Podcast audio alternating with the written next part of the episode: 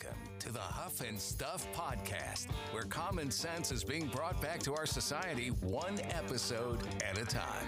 Relax. Turn your radio and headphones up. The show starts in three, two,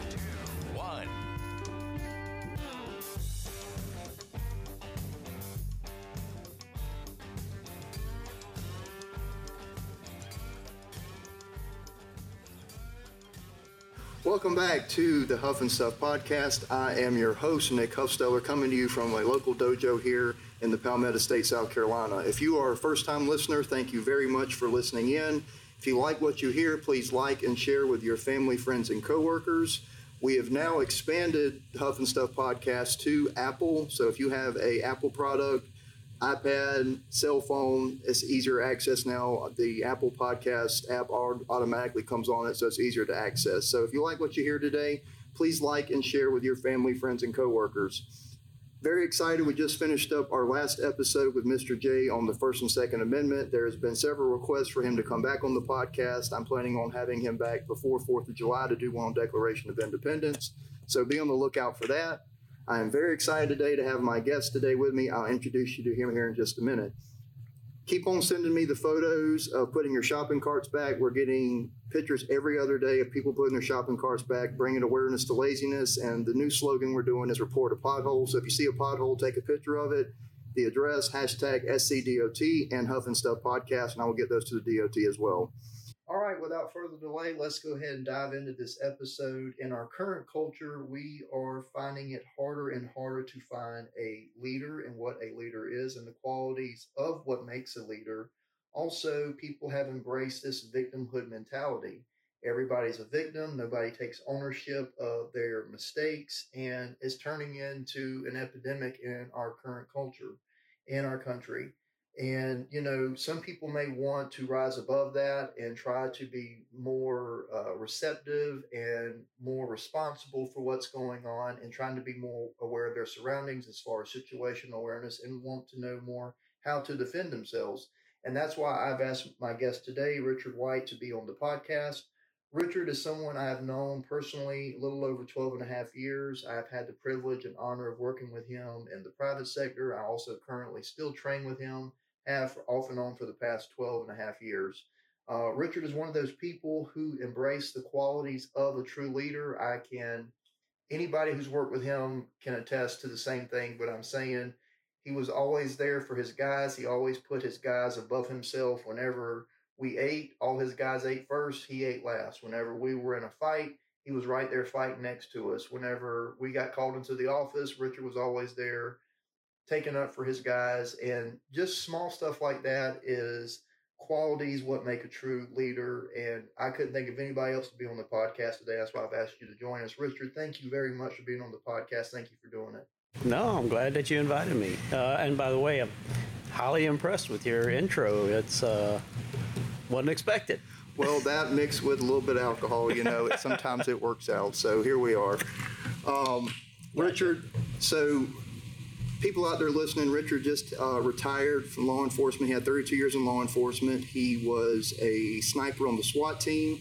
He does um, martial arts. He's pretty much a jack of all trades. I'm going to let him introduce himself to y'all and his expertise. And Richard, take it away. Tell, tell the audience a little bit about yourself.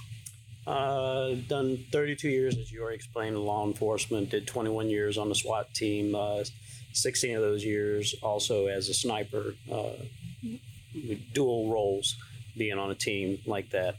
Uh, see, 35 years in martial arts, and let's see, back in 95, the healing arts through uh, okay. uh, Professor Tom Ryan. Okay. So, um, do you miss law enforcement?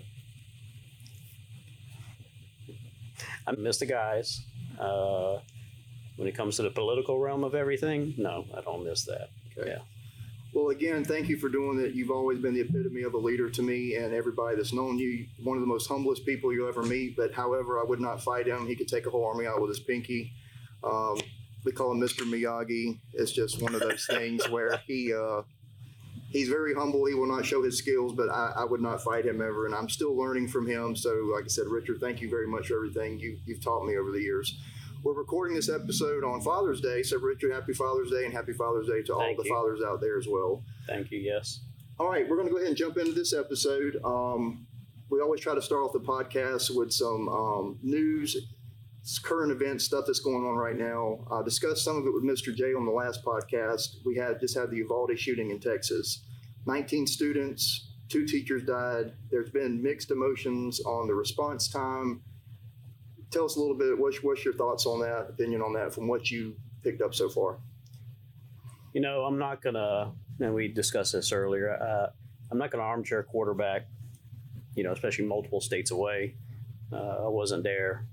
Uh, a lot of information is coming out on the news on what didn't happen and what should have happened. Uh, yeah, it breaks my heart.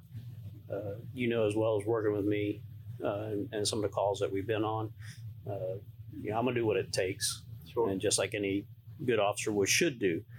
Uh, sometimes this could involve, you know, disobeying a high command uh, where you're at uh, if you need to get the, the job done and do the right thing. Right.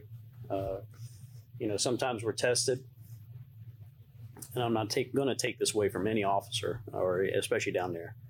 You know, but sometimes you're going to be tested, Sure. and, and when that time comes, when it's time to be uh, to place yourself in that position, you know, that's that's when the true metal uh, comes up from the forging, uh, whether you will or can or will be able to, and it could be anywhere from you know lack of training, uh, it has a lot lot to do with it, uh, but uh, you know I'm not gonna I'm not gonna sit there and, and armchair quarterback from here Sure. uh, just give you my opinion. If if I could make access to the door, uh, you know how I am. Right. You know I'm going to do what it takes to get through the door. Yeah. And if uh, whether uh, you know if I get hit going through the door, but you know say you or somebody else can stop that shooter, then a bunch of kids you know more than likely could survive. Right. So you know that's that's the job I chose.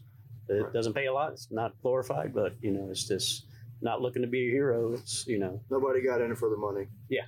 Get Yeah. rich. yeah, and, and, and they shouldn't be coming in, getting into it to be look to be praised as a hero. It's you're doing a job that that either you love to do or you don't. Take and serve. That's what we do. That's right. So All right. Um, we'll talk probably more on that here in detail here shortly. Um, let's go ahead and jump in. Like I said, I kind of want to reiterate what I said in the introduction here. Um, I think we are seeing a shift in our culture. People are taking a step backwards as far as playing victim. Men have gotten weak over the years. Um, nobody wants to confront any issues. People are scared of guns. What do, what do you think has caused all that? I think lack of either a father in the house or the home uh, being raised, uh, effective leadership, uh, sometimes views, and uh, you know Christianity, Sure. you know faith in God, Right. you know read the Bible, Yeah. you know, or or if and, and if you don't, and I'm not saying I'm perfect at it, uh, you know I know where I lay with Him, and I know that you know we have our conversations. Right. Right. sometimes they're not pleasant, Yeah. but we have our conversations, and uh, I think that's where that all kind of lays right there. You know, what kind of upbringing have you had? Uh, I think education sometimes in the system now, education system now, and some of the things that they're bringing to the table in these schools is like really that's it's not a I don't agree with it. Right. You know, you're there to educate, educate. Not not push your opinions and views on these kids. Uh, you know, they can grow up and start making that decision themselves.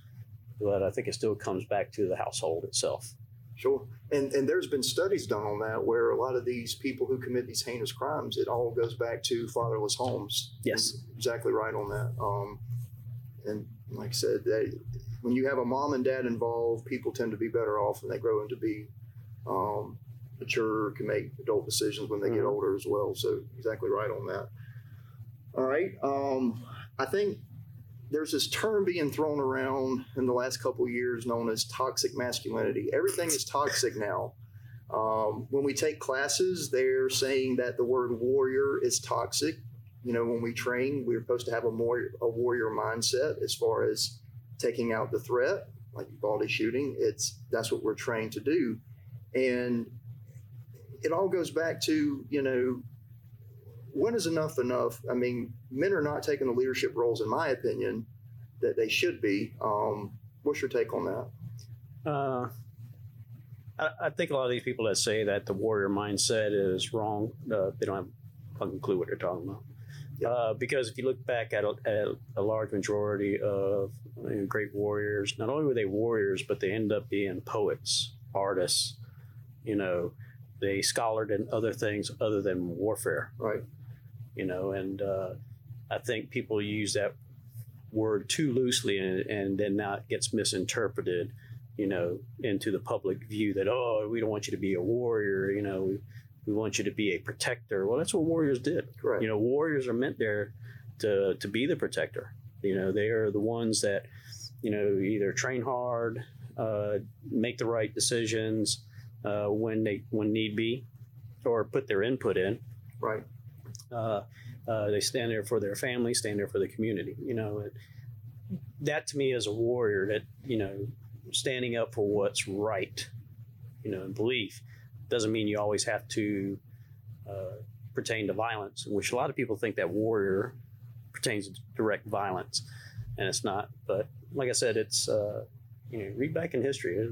A lot of warriors were were scholarly and artists, you right. know, great men in those fields. Sure.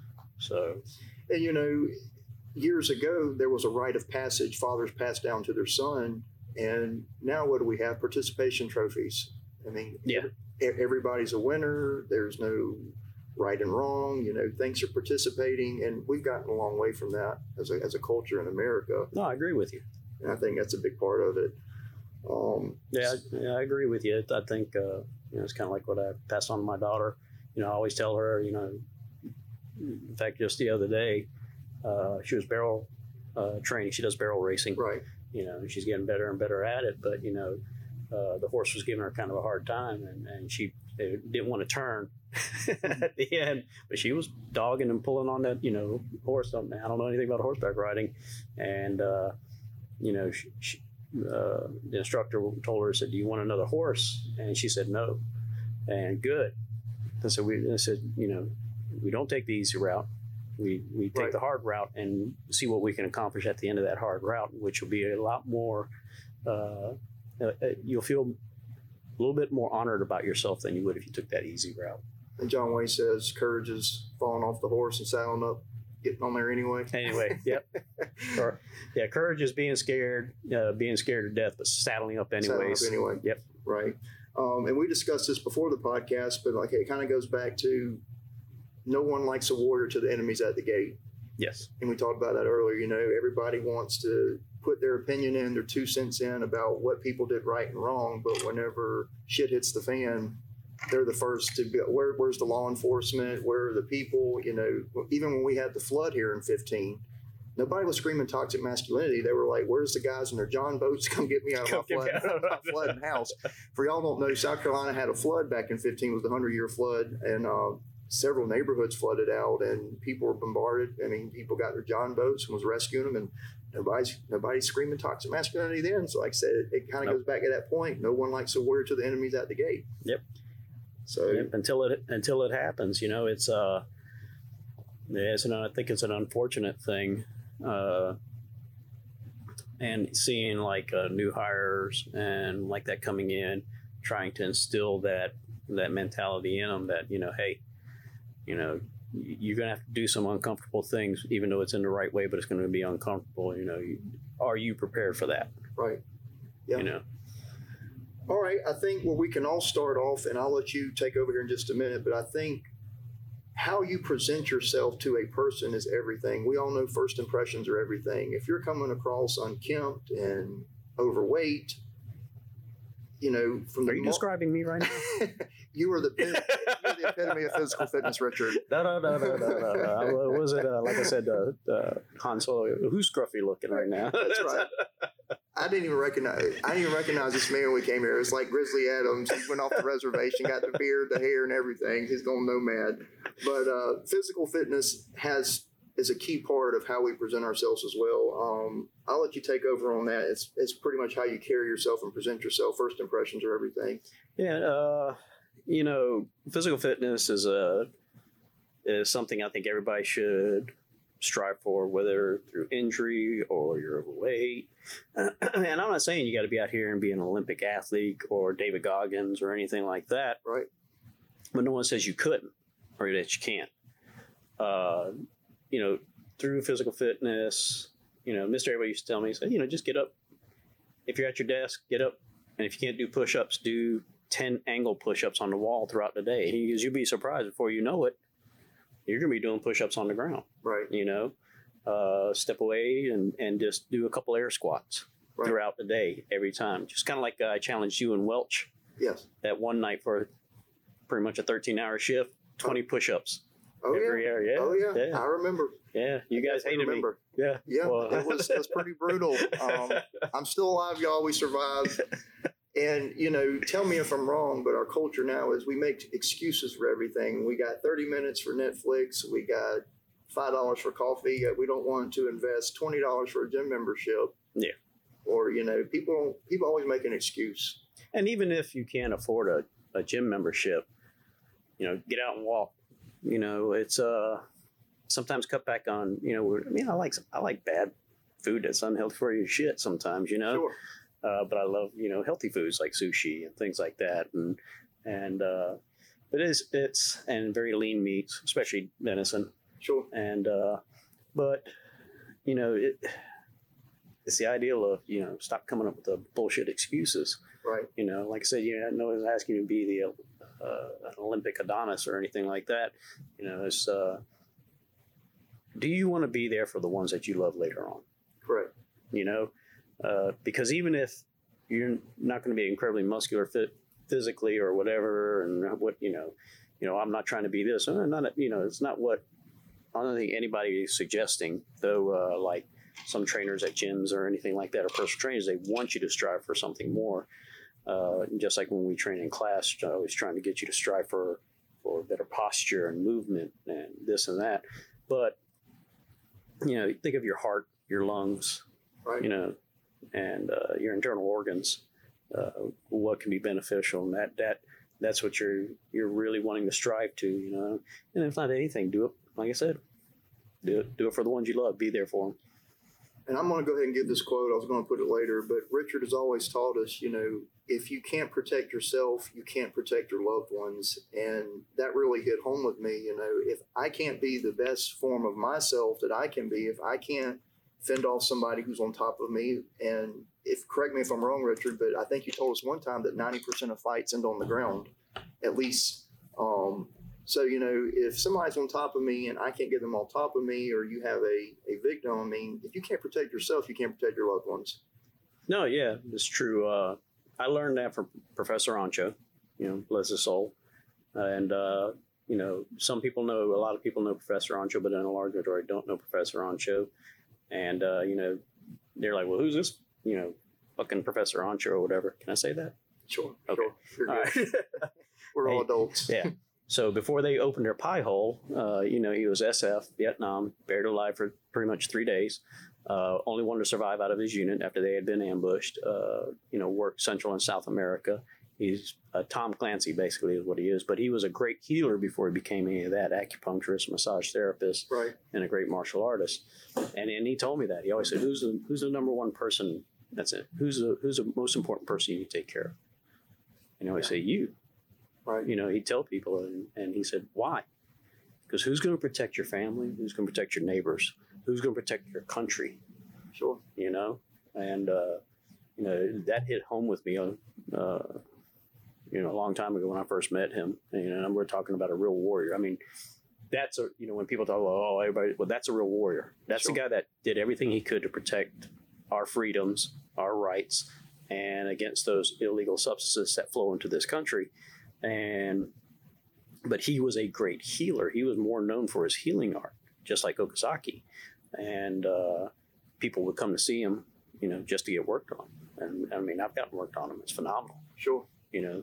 So uh, going back to that whole warrior thing, he was a true warrior. He's been there and done that, Yeah. you know. even taught at West Point. You Did know, like I told you uh, during Vietnam. You know, with all his experience, like, oh, come teach here. Okay, didn't mean to break you know so many arms here during training, but, you- right, but right. you can't take that out of there. Sure. Sure. yeah, no, it's uh, you need to definitely, and I'm not telling you to go out there and be, you know, Professor Ancho or, or you know Bruce Lee or any of these guys. You know, uh, the ideal is, you know, uh, what can you do to protect your family? You know, and of course, be there for them. Right. You know, and if and if there isn't anything that you know you're familiar with, you know, there's reputable instructors. Uh, they're around that can help you and talk to you and walk you through all this stuff. Uh, you know, I'm not saying it's me, so that's what I'm not trying to say. But look around, look for a reputable instructor. Uh, try and find someone uh, that that deals with close to that more real world ex- experience. Right. Uh, not saying that sport isn't bad, you know, but sports do have rules and limitations. Right. And you know as well, I do. If you if if we go through techniques and if you stay on the ground for so many seconds, I'm beating you in the back of the head. And everybody's not a winner. Yes. So- Somebody's going to lose. Yeah, yeah. May the best man win. and uh, yeah, not everybody's a winner, but not everybody's a runner too. So you can't just run because you know, if I could run real well, does that mean I would leave you know my daughter standing there, right. right? Right. You know, uh, first key of, of anything is of course complete avoidance, but that still goes back into the the better physical.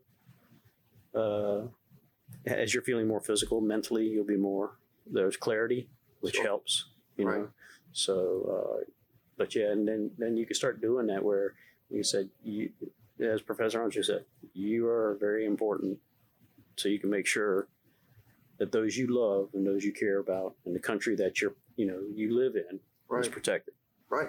You know, And like I said, we're seeing a rise in, in crime rate um, Yeah. over the last couple years. And, you know, people may feel like a victim. People have, may have never even shot a gun before. And people may want to learn the basics of being aware of your surroundings and um, how to respond to that.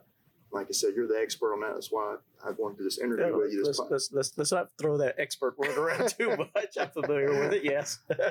I'm going to reiterate again. I would not fight this man. he could take on the whole army with his pinky.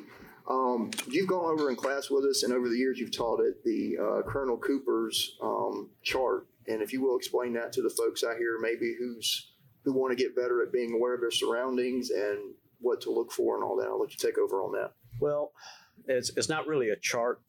It's uh, uh I can't really say a chart. Like OODA loop would be a kind of a chart.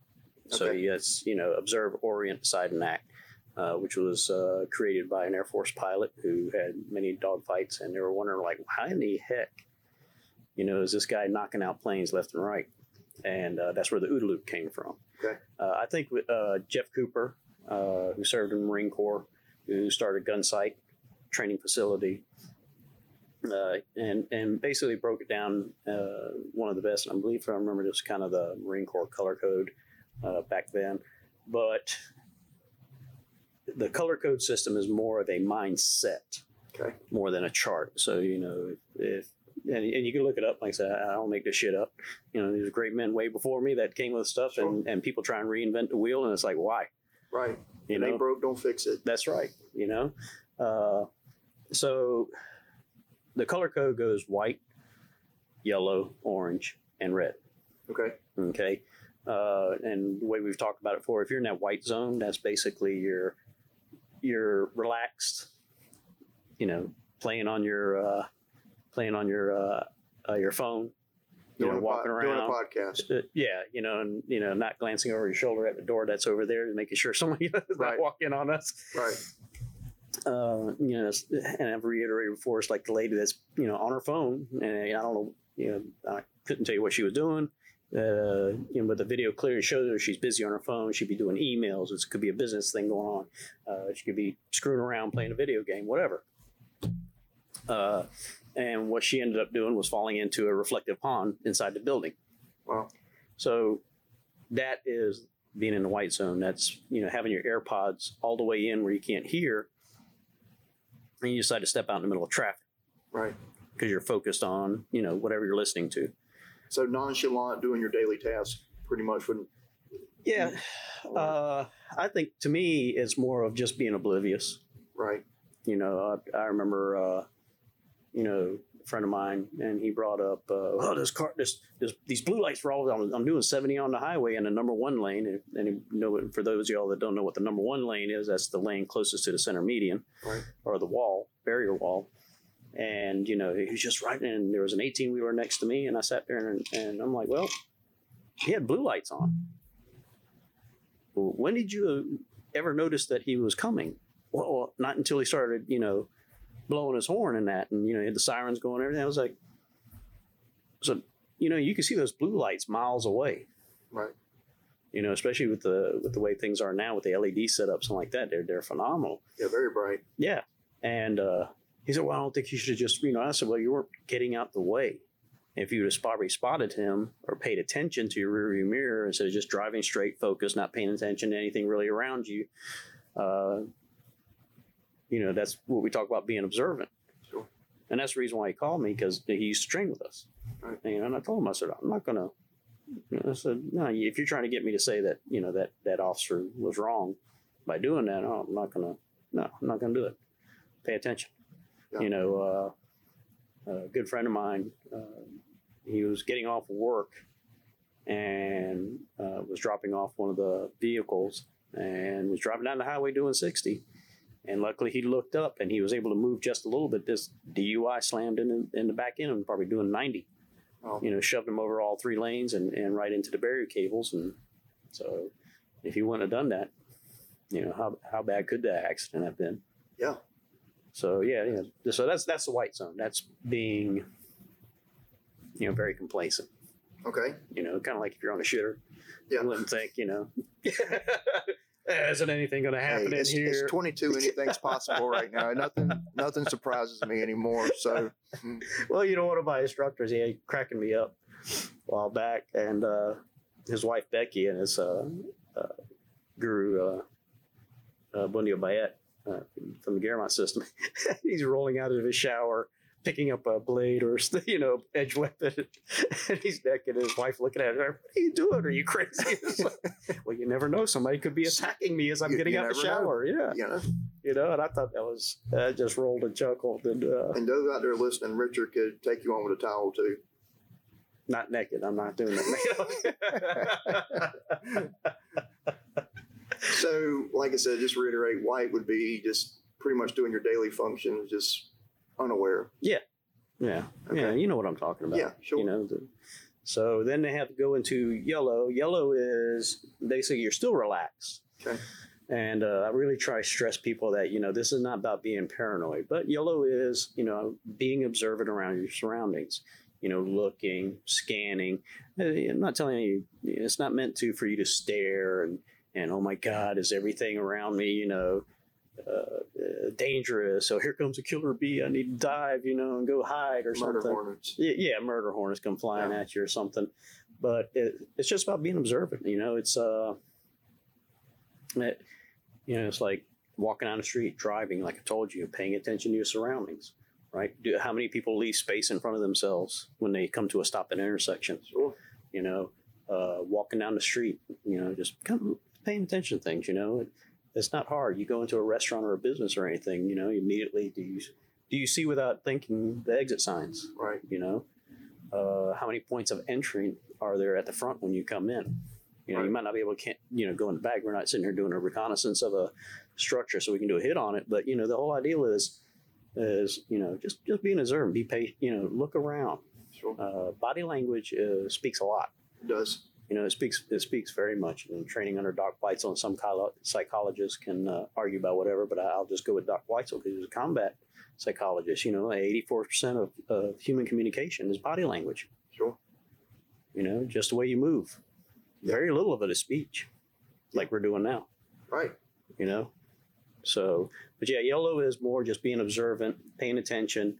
Uh, you know, Mr. Avery used to tell me, he said- he said it was like uh, having a Rolodex And just to start right there, who, who is Mr. Abel? I, I know who he is. Oh, the- I'm sorry. So the folks out there know who you're who you're referring to. and I'm just having a conversation. no, no, you're good. You're good. So, uh, uh, Hanshi Abel, he uh, opened up one of the first karate uh, dojos here in Columbia.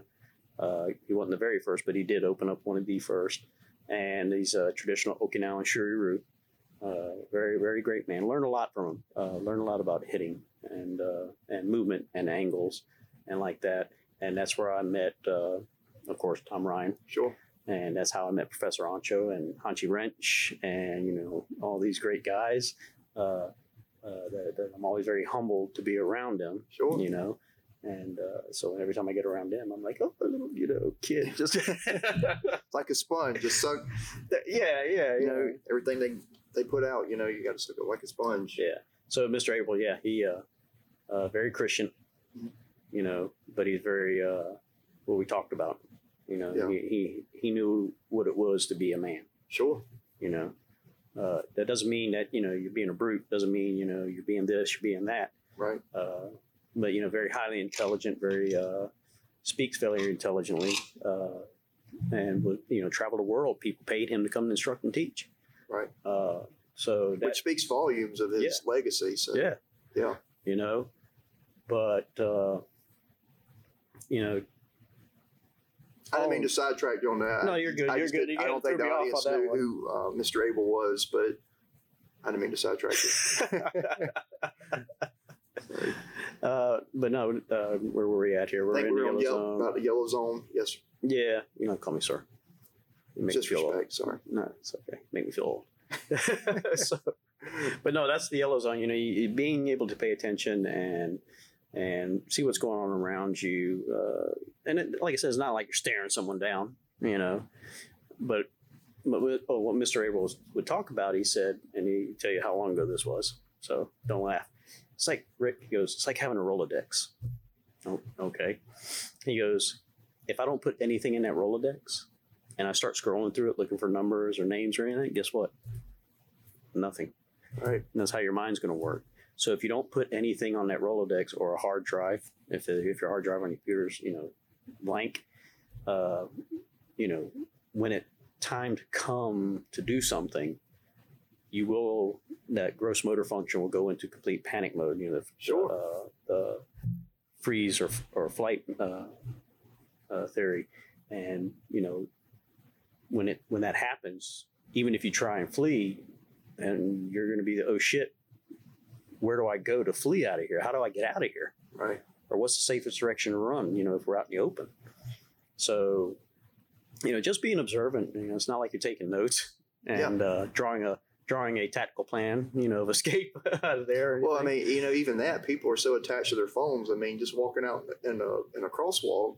Yeah. I mean, just being alert when the arrow changes because people are so focused on their phones. Well, let me tell you something about how people are so oblivious to a lot of things. So, went to go meet John Watts for sushi. I got him hooked on sushi. It was a long time ago. So I said, "Yeah, I'll meet you down there, right?" So you know, getting ready to leave, strap on my 1911. You know, I was carrying full battle rattle five inch. Uh, drop through on two mags, uh, spare mags. So roll down there and go down to a, a sushi bar, and uh, walk in. Well, you know, when I was driving, I kept it uncovered, Right. but I had my badge. Sure. So, you know, if I ne- you know if I got pulled over, I walk into the restaurant. My weapon facing everybody. I'm in plain clothes now. right. My badge isn't showing, right? It's in my Right. wallet. And uh, sit down for like 30 minutes and hit my elbow. And I said, that didn't feel right. Like there wasn't clothy material. And I said, oh shit. Took my shirt, started pulling it over my 1911. And John goes, what? He goes, oh shit, you've been sitting there. I said, man, I walked in that way. And I looked around, check. Man, everybody was just going at it, whatever they were doing. Didn't even think Didn't twice. No, no. I mean, I mean, this isn't like, you know, This was eh, before open carry, yes, CWP. way before open carry, and way before micro super nines, Right, and right, you right, know, it wasn't a 365 or a Shield or a Hellcat or anything. I mean, it was a five inch 1911. You know, Yeah. you know, custom made 1911, and it just, I was just like, in, sh- no, damn. Yeah, well, now I know why you know bad things happen to good people. yeah, you know so that that's one of those things uh that's that's so yellow zone is where you want to just pretty much be and it's just a it's just a it's a mindset it's not about you have to do it or anything like that. Is you know, are you training yourself to be that way? So, and uh, we get into orange. Orange is now that you have seen a threat or what could be a potential threat, you know, during that time. Uh, you know, say you're walking on the road and you know, just something about this group down here. Something about their body language just doesn't feel right. Uh, you know, if you're in the yellow, you can avoid and get around that. So, you know, being in the orange, you've already, that's pretty much you're observing, you've already noticed, and you've picked up on any possible danger signs and like that. And then, and then, like I've told you before, men are good about visual cues. Right. Women are good about this. This doesn't feel right. Instinct. Instincts, you know, and and uh, sometimes you got to listen to your spouse Sure. you know, or your whoever is, you know, you're with, been there with her long enough, because just something about women and just that instincts, and sometimes, unless they're in that white zone, Right. you know, not saying everybody, Sure. but if, it, if there's an energy there, it doesn't feel right. You know, sometimes you don't want to listen to that. Plus, makes for a good night if you do listen to it too. Doesn't make it doesn't mean a bunch of bunch of arguing or we Right, just have right. to stay there. Right, right, right. so orange uh, is where because you're in the yellow zone, orange you do uh, observe the threat or a possible threat or anything like that. You know, you can begin to avoid. Yeah. You know that confrontation. You know, if at all possible. So that that would end up being the orange threat Okay. you know, or orange level of that mindset. Sure. Uh, oh, hold on. So, red would be where it's pretty much verification of the threat itself. Uh, because that you have, you know, stayed in the yellow and the orange observed and picked up. And I'm not saying that, you know, not everything's going to be avoidable. You know, I believe that, you know, if you can, you know, no need to put yourself you know your significant other you know family friends you know through any other trauma if they've never seen or had to go through or do Yep. anything like that but you know you have that right to uh, uh, but this is pretty much that you know the potential's there now you have to act uh, i believe and don't quote me on this the old marine corps days that black was that you're actually in the middle of engagement like there's engagement going on and Okay. you're making those decisions Right. hopefully nobody's walking into a shit war you know gun battle like that Sure. but red is where because you're able to pay attention uh, you know orient uh, not orient we don't want to go into the loop but you're paying attention you can start making you know good observation decision making because you've already familiarized yourself with wherever your surroundings are going to be at and the people there Okay. right? So whenever that uh, you get into that red zone because there's no, un, you know, you couldn't avoid it uh, or it was unavoidable, then you can make those, you know, hopefully right decisions without going into complete panic mode, you Right. know, and you know have skid marks, Sure. you know, Sure, on sure. that, which everybody's going to have maybe a little bit. Come Yeah. on now, Right. but uh, but yeah, so you know that mindset could probably, you know, more than likely, not probably, it, it will save your life, uh, life of those that, that are with you, you know, and like that. And and the biggest thing is, you know, do you want to do you want to see those those loved ones again? Right. You know, Right. You know, or do you want to protect those loved ones? Do you? And I, what I mean by saying, do you want to see those loved ones? You know, if there's wasn't no avoidable uh, uh, or avoidance of whatever threat that was happening, you know, either you are going to go home or you want to make sure they get home. Sure. Them. You know, Yeah. and that, that's how I look at it. Sure. You know? Uh, you know, we've talked about this before. I said, you know, I love this country. You know, my father fought for this country in two major wars, and uh, you know, the big thing here is, you know, we live in a, a, a, a great country and we have all these freedoms, but it doesn't give someone the freedom or uh, the right to put their hands on you or harm you. Correct. You know, and I just, you know, I'm a firm believer in that Sure. you know so whether you're civilian law enforcement military whatever how it boils down to because i think a lot of people think that law enforcement officers aren't allowed to Right. protect themselves and we of course we are held to a higher standard because everybody looks at their training Right. as they would call it but you know that training's got to be there too you know it can't be just fell to the wayside and that's you can't blame the officer on that that Yeah. that falls on a department Sure.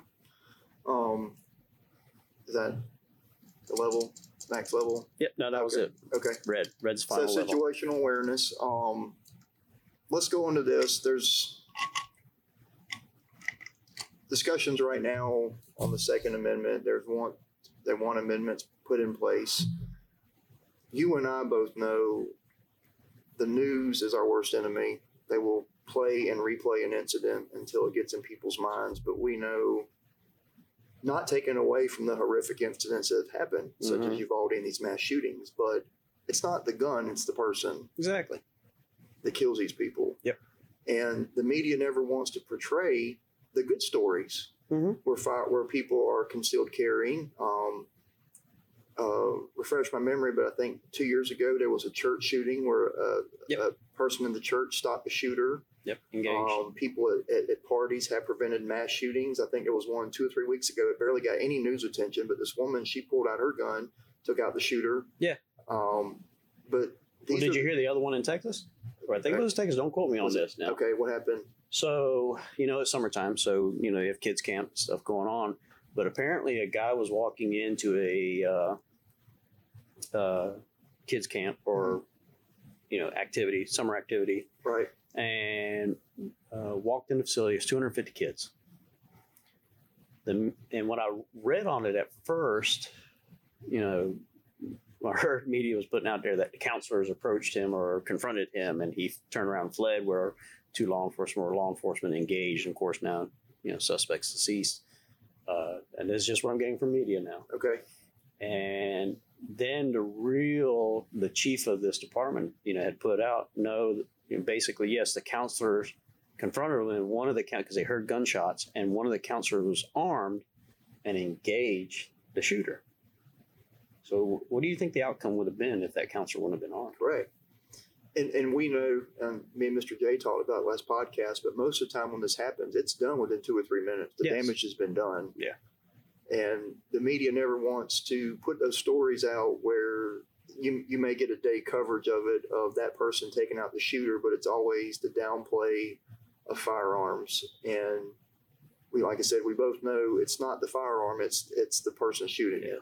You know, uh, whether you ban all firearms, you know, if you want to be like Canada, Right. right? Uh, where up there, you're not even allowed to defend yourself with a firearm. The firearm is not considered u- uh, usable for self defense. Right. You know, a lot of people don't realize that. I was just watching the, the what's the name, of the Prime Minister up there, you know, speak about it. Uh, Trudeau. Yeah, yeah, whatever his name is. Trudeau, Trudeau. you already know my thoughts on that, right? yeah, yeah. Not get long enough, I know. so, you almost got me on a tirade about that. Well, here's the thing: is we got time.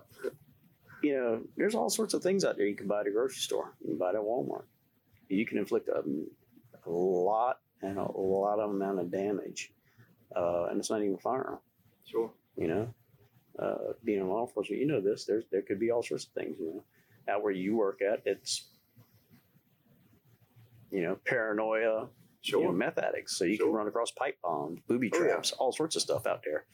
Uh, so if if a if a meth head or a meth dealer uh, can get that paranoid to create those devices, what do you think? Who else? I mean, what else could you use?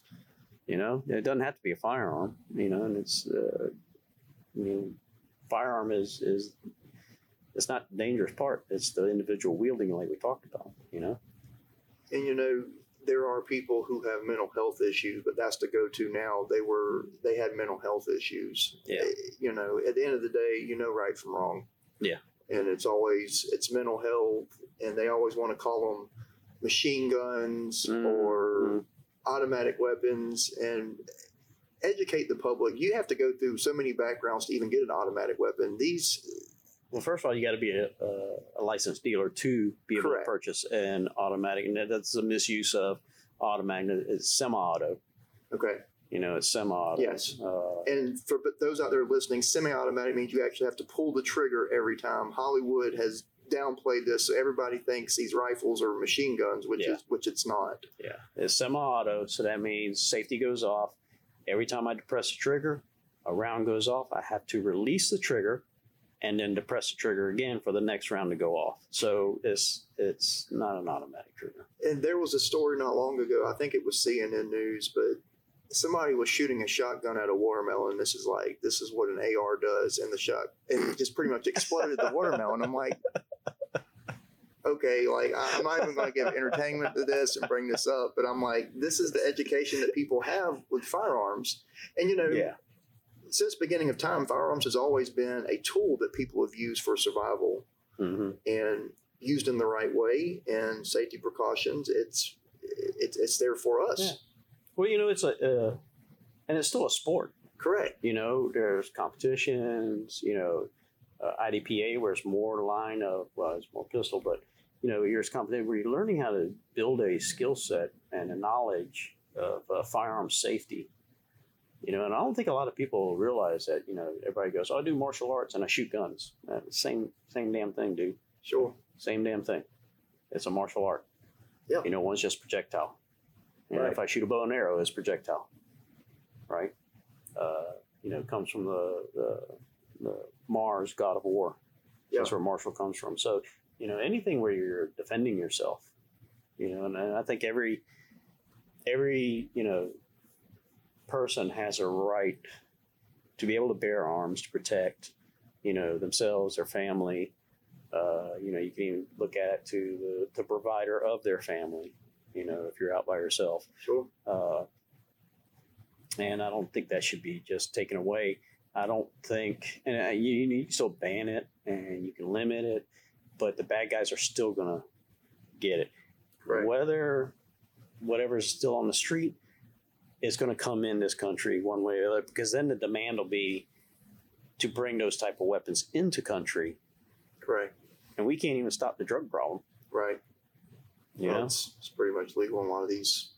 Yeah, well, yeah, but a lot of those uh, severe hard drugs, like apparently the new uh, fentanyl that's Mhm. coming in from Mexico, Right. uh, you know, that that's addictive shit. But you know, we're not worried about that.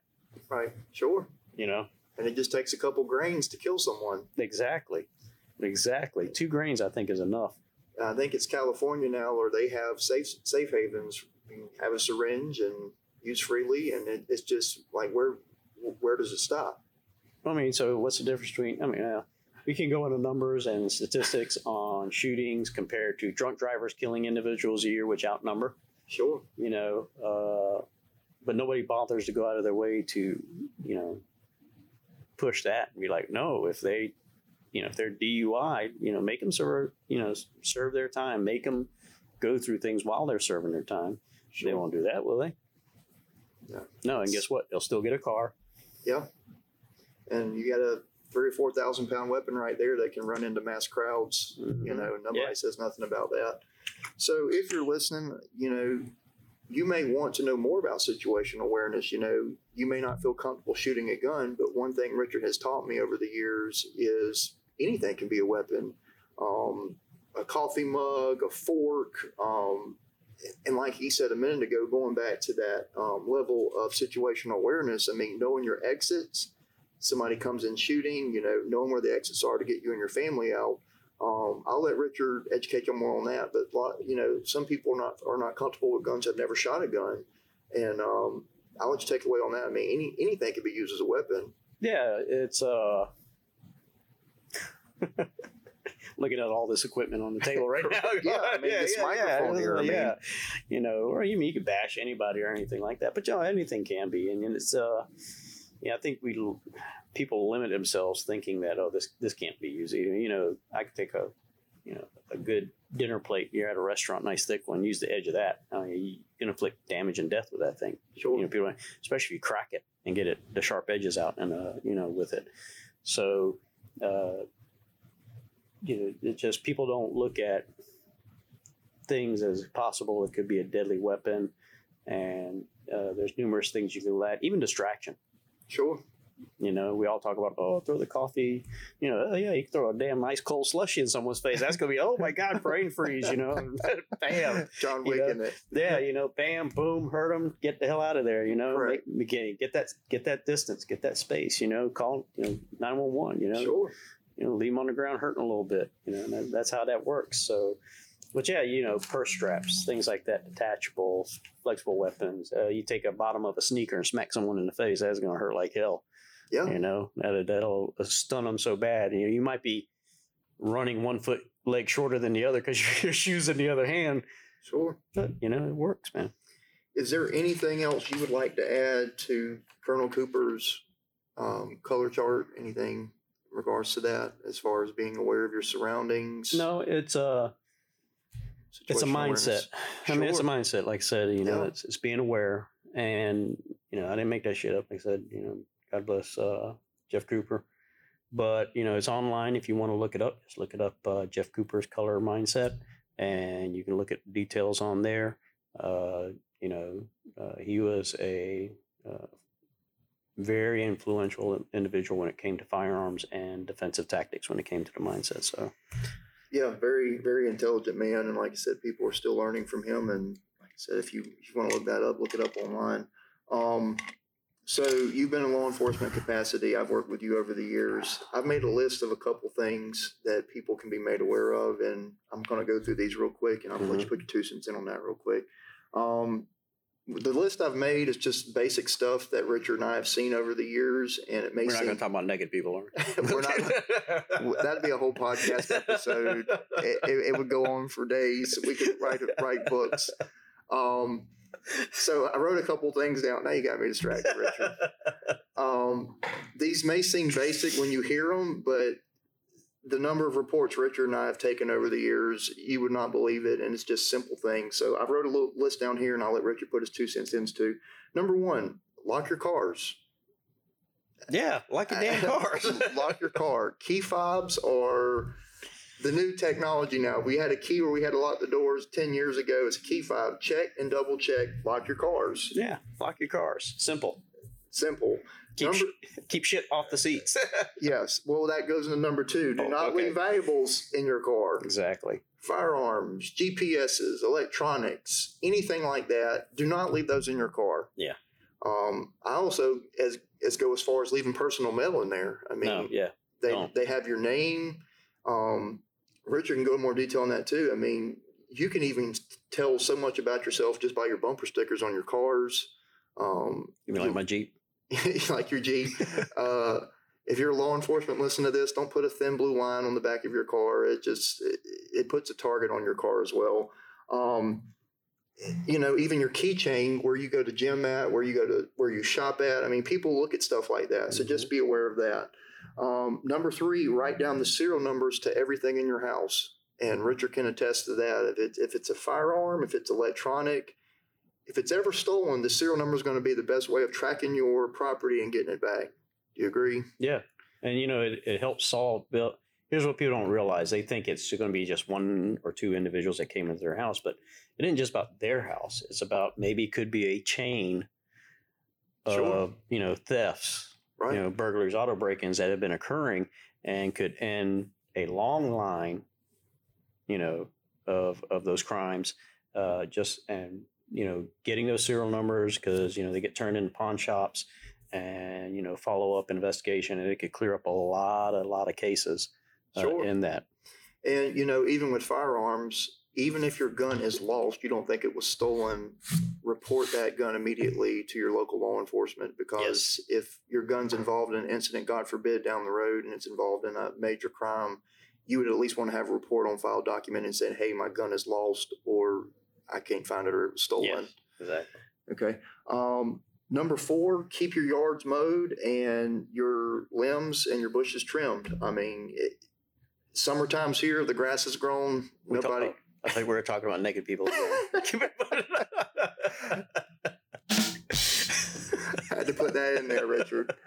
Um, keep your yards mowed. I mean, if you're out of town, cut your grass, make it look like somebody lives there. I mean, if the wind, the bushes are growing over the windows, that's a telltale sign, especially people who walk the streets, the derelicts and homeless. That's a telltale sign. Hey, they may not be home. Me break in there um, for the summertime, get food. They're not home. Um, number five, invest in some security system. I mean, now it's to the point where you can get online Amazon and buy any kind of camera system. It's Yeah. pretty readily available. You don't have to pay a monthly fee. It's a one-time thing. Um, and ring doorbell that has solved a lot of crimes over the years, as well as the blink camera system. And it automatically alerts your phone now, so things have gotten advanced over here. You don't have to pay a, a monthly fee to like ADT or something like that. Um, let's see here. Beware of scams. Number six. Beware of scams. Um, Richard's taken them over the years as well as I have. Um, if somebody calls you saying they're a family relative and they're a lawyer representing them, they want you to go to Food Lion and get $500 worth of gift cards. It's probably a scam. Or, you know, congratulations, you won the sweepstakes. Now give me your social security number. Red flag. Yeah. Um, Richard's taken a, a, a shit ton of reports of those over years as well. Uh, let's see. Um, do not leave empty boxes by the trash can. I know during the holidays we all get our big Christmas gifts, our big ticketed items like TVs and stuff like that. That is just advertising to the criminal Mhm. what you have in your house. Yeah, don't be lazy. Cut them up. Don't be lazy, cut them up, drive to the car, drive the local dump and stick them in a dumpster. Don't leave them out by the road because you're advertising to everybody out there what you just got for your, your holidays. Um, let's see here. Do not put your checks in the mailbox. I know a lot of the elderly, um, they do that a Mhm. lot of times. They pay their monthly bills, and what do they do? They stick the red flag up for the mailman to come pick up the Yeah. the mail. That's a red flag for criminals. Hey, there's a birthday card in there. There's a a check in the mail. Um, that's just a red flag. Let me go over there, and they have a way now where they can scam your name and and forge your name and put Mhm. their name on there. And next thing you know, you're out five hundred dollars out of your, your bank account. So, if all possible, if you have elderly and shut-ins, try to uh, look in on them and uh, check on them, make sure they're good, and try to pay their bills for them if they if they can't do it online. Just try to go take it to that company uh, where they have it there. Uh, let's see here. Do not post on social media when you're out of town. We all like checking in. We're in Hawaii for the week. Uh, we're in the Bahamas. We're on a cruise. Well, a lot of times the people breaking your houses are people you know. So if you start posting on social media, you're out of town. People look on that and say, "Hey, you know, that's a freebie. Uh, it's freebie for me to get into their house um, Mhm. while they're gone." Do you agree on that, Richard? No, Yeah. I agree. And there's been times where, uh, believe it or not, they'll they'll look at either your if you have pictures of your house or location or near neighborhood or whatever, and, and it's, it's been known for gang members to even go beyond that and search and do this, and you know, and they end up finding your residence. So yeah, Sure. Yeah. Um, number 10 here, install some kind of tracker app on your phone. Pretty much every Apple phone and Android now has a tracker app. So if your phone's stolen, your electronics, try to leave that on there. Even with if you own a, a construction company or a timber company, there's LoJack. I think LoJack's one of Mhm. them. You can put a tracker on your car. Um, like I said, before I got into law enforcement, I didn't write down serial numbers for everything. But once I got in there and took all these reports, you know, you, you become very cognizant of what's going on and you start writing your serial numbers down. So I, I cannot ex- express it enough. And Richard tell the same thing. Write your serial numbers down because a lot of times they're either going to try to take it to a pawn shop or put it on Facebook Market, and that's the best way of Yeah. getting your stuff back. Um, so we're going to take a turn for this. That's kind of more your personal and your property safety on that. We're going to go kind of go to gun safety here, and Richard's the expert on this as well. I am going to say expert. Richard. I am not gonna not an expert. I'm not an expert. Drink some of your coffee. Sniper. Drink some of your coffee over there. Okay. And you can elaborate on this. Number one, I put down be familiar with your state laws in regards to firearms. Yeah, you should. If you're going to own a firearm, uh, definitely be sure now. You know your federal, state, and local. You know, uh, just because you're in the state, normally everything abides by the state, but sometimes you know you have your uh, smaller agencies within that jurisdictional areas or counties that could be a little different. So just to just to be sure, uh, overlook. You know, take a look at everything Sure. you know and, and if and if you end up doing doing a cwp your instructor should be uh, provide this for you this information Right. you know what you can and can't do uh, uh, while you live in whatever state that you're in And if you're a resident here of South Carolina, if you're not familiar, and, and Richard will tell you more in detail, um, last year we had we have concealed uh, CWP concealed weapons permit, but now we now have open carry in this state. Um, so now you can open carry, but still, if the signs are posted at a business prohibiting firearms, you cannot carry it in the business. And Richard, correct me if I'm wrong, but legally in this state, the only place you can carry if you don't have a CWP is in your vehicle in a glove box yeah in, in your car. in your car you know, in your vehicle. Uh, if you don't have a CWP, of course, you know, you can walk from your residence to your vehicle. Uh, if you have a business, Correct. you know, you can walk from your vehicle to your business, Right. you know, and have it with you in the car, you know, if you're making bank deposits, things like that. Sure. Uh, I I don't think the state's really, you know, as harsh as other Right. states, but uh, you do, you know, you still have that right to protect yourself. Sure. So even if you don't have that CWP, you can have it in your car, you can have it in a glove box, you can have it in uh, center console. Mhm. Uh, you know, I always get that question: Well, does it need to be in the trunk, unloaded? No, no, you're not walking onto a, you're not going into a federal facility or on Fort Jackson or a military base or you know right. Right. Right. Right. like that. Uh, so you know, yeah, you can have it with you. You have that right to protect yourself. And, and to reiterate what Richard said, some laws are open carry, and some laws, or some states, excuse me, some said laws. Some states are concealed carry, and some states are open carry. So, like Richard said, be familiar with your laws. If you decide you're going to carry with a permit, make sure you're familiar with the state laws on that. Um, number two, and I'll let Richard elaborate on this too. It says buy a gun you are comfortable with, um, and I'll let you take it away from there because every gun shoots different. Some people are compatible with some guns. Their hands are different, and Yeah. Uh, I always suggest people we all have our favorite guns in mind, Sure. and you know, I want one of these because it's popular. I want one of those because it's popular, or this and that. You know, you need to find a gun that uh, you're going to shoot. Let's put it that way, and train with on a regular basis. correct.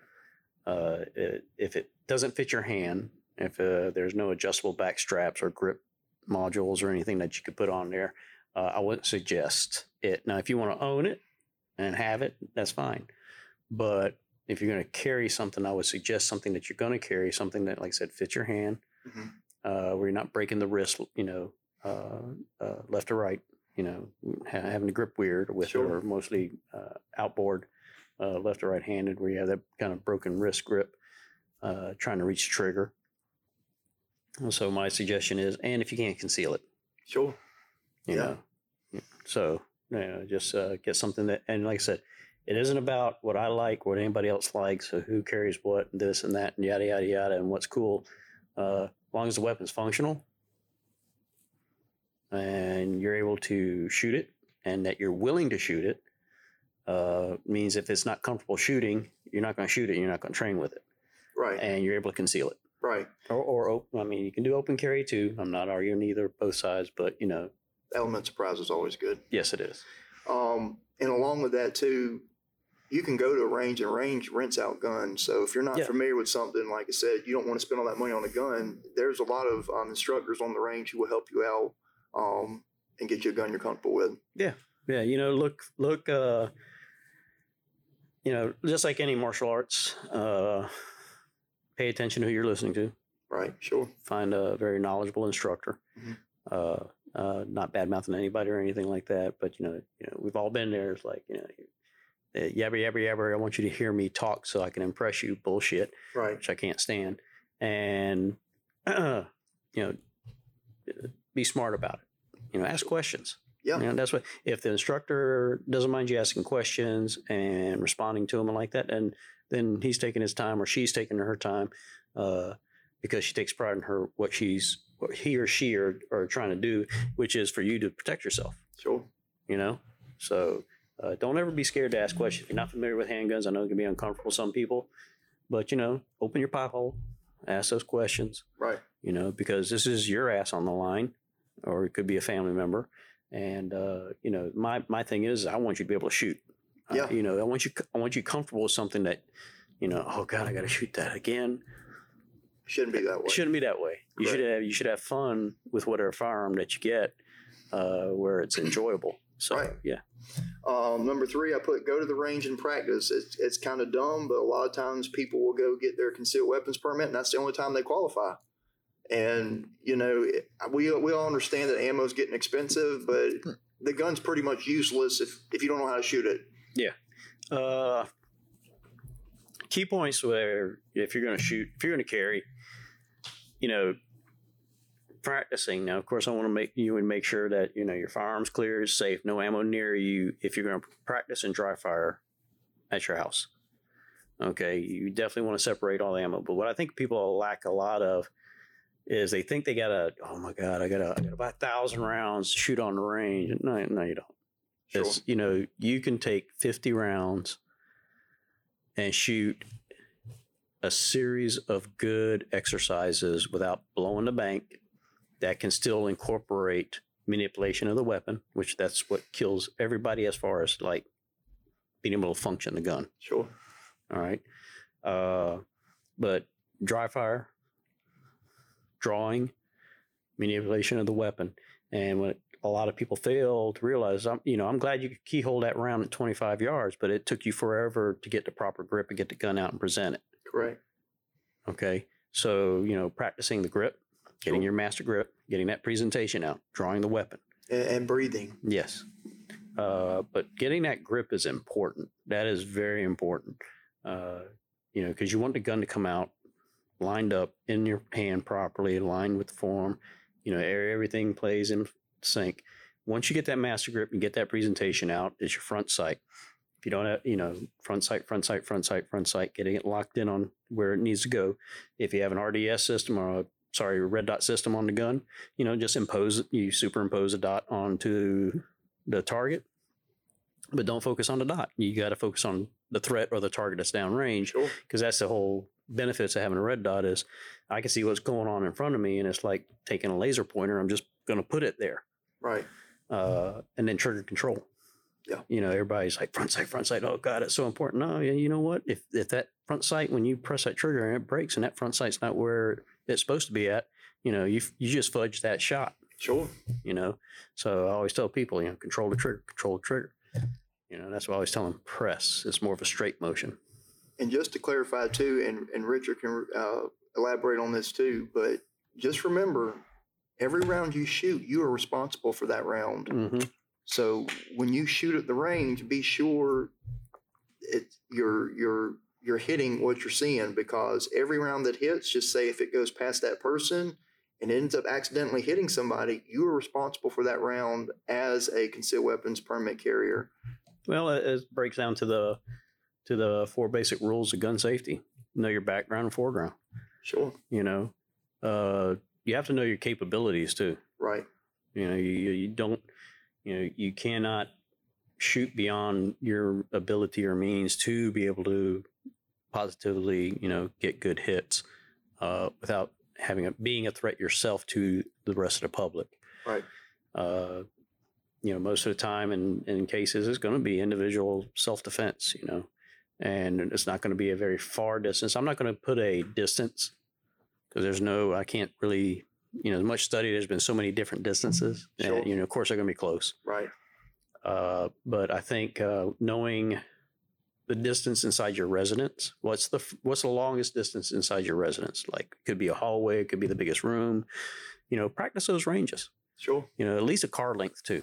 Yeah. You know, practice car length. You know, carjackings happen, uh, especially the bumping bumping carjack. You know, they come in, tail, boom, bing, you know, Right. oh, you hit my car, mother. You know, Yeah. oh, oh, oh, okay, I got a gun in my face now, and they're taking my shit, right? Uh, or they just come running up, in which we go back to being observant about things. Sure. But yeah, knowing those, uh, you know, manipulating your weapon, uh, you need to get out of your head that you have to shoot thousands of rounds.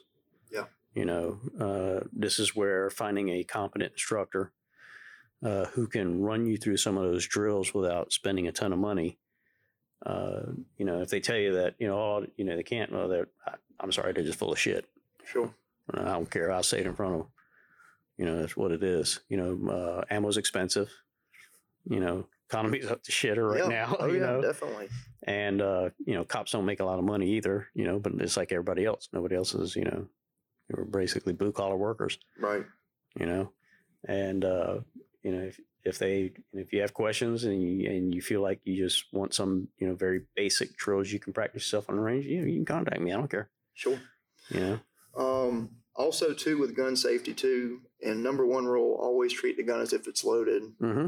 I know it sounds stupid in theory, but you'd be surprised number of people who just start pointing firearms at people. All even if it's unloaded, treat the gun if it's, it's loaded. Yes. And um, if you have children, a lot of times people feel safer with a lock on the gun, but make sure it's easily accessible Mm-hmm. in the matter if something happens and shit hits the fan. Yeah. Yeah, definitely. Uh, you know, it's your responsibility. Kids are going to do, uh, you know, you and I, you know, uh, especially uh, last position at not last, but prior for that being that position.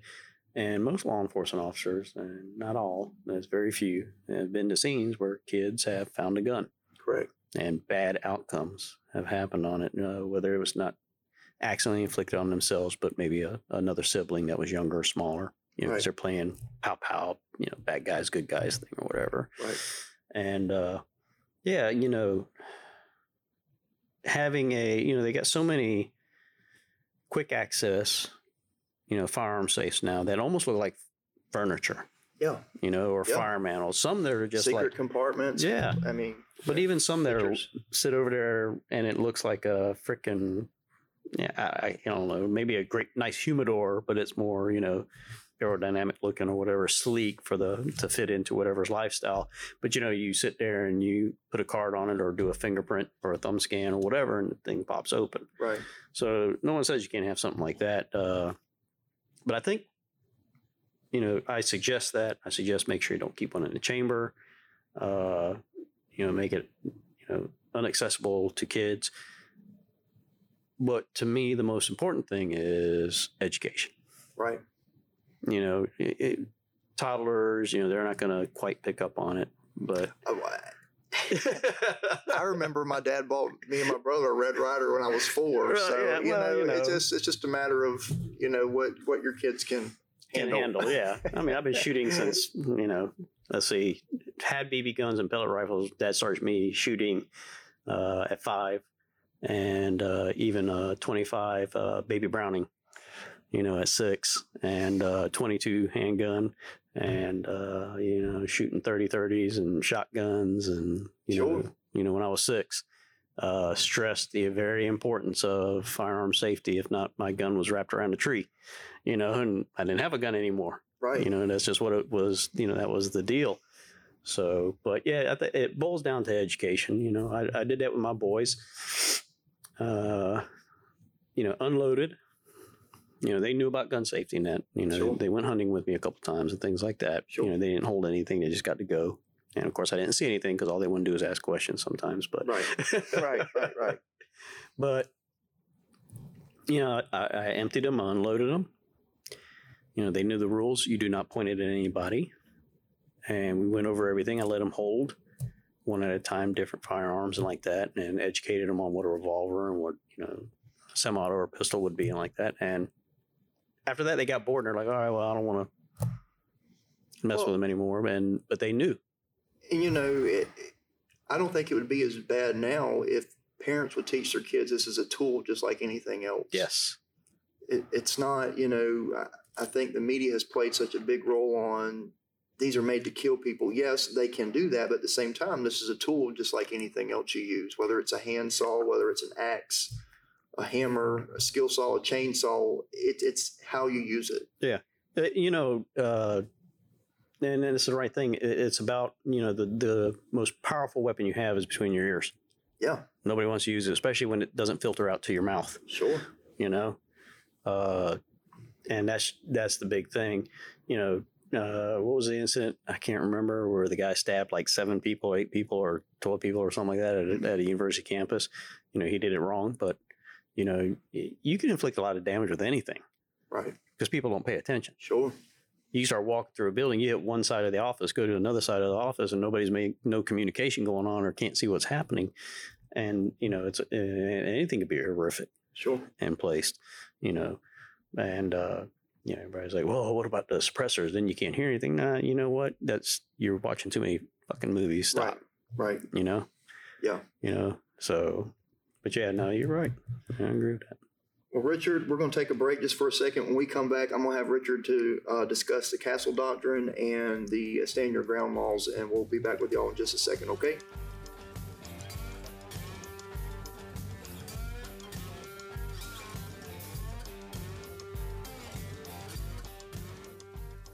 All right, y'all, we're on a break right now. Let me go ahead and give you Richard White's contact information. If you're enjoying the episode so far and want to be more proficient with your firearms or want to be more educated on situational awareness and how to defend yourself, reach out to Rick White. He currently is doing a class called EDC Dynamics, which stands for Everyday Carry Dynamics, and that's being more proficient with your firearm. You can reach Richard at Sierra1RLW at hotmail.com or Sierra1RLW at gmail.com. I'm going to spell it out for you, okay? It's going to be, this is all lowercase letters, S I E R A, the number one, R L W at hotmail.com or the same letters at gmail.com. Again, reach out to Richard and tell him you heard him on the podcast and you want more information, and he will be more than happy to reach out to you. Um, remember this quote? I forgot to put it in part one of the segment, but it's a quote that Richard and I are very familiar with, and a lot of people listen to this podcast are. It's by Edmund Burke. Remember, evil prevails when good men do nothing. So keep that quote in mind whenever we sit on the sidelines and see all this stuff going on and, you know, we do nothing about it, that's when evil prevails. So just keep that in mind. All right, y'all, let's go ahead and jump into part two.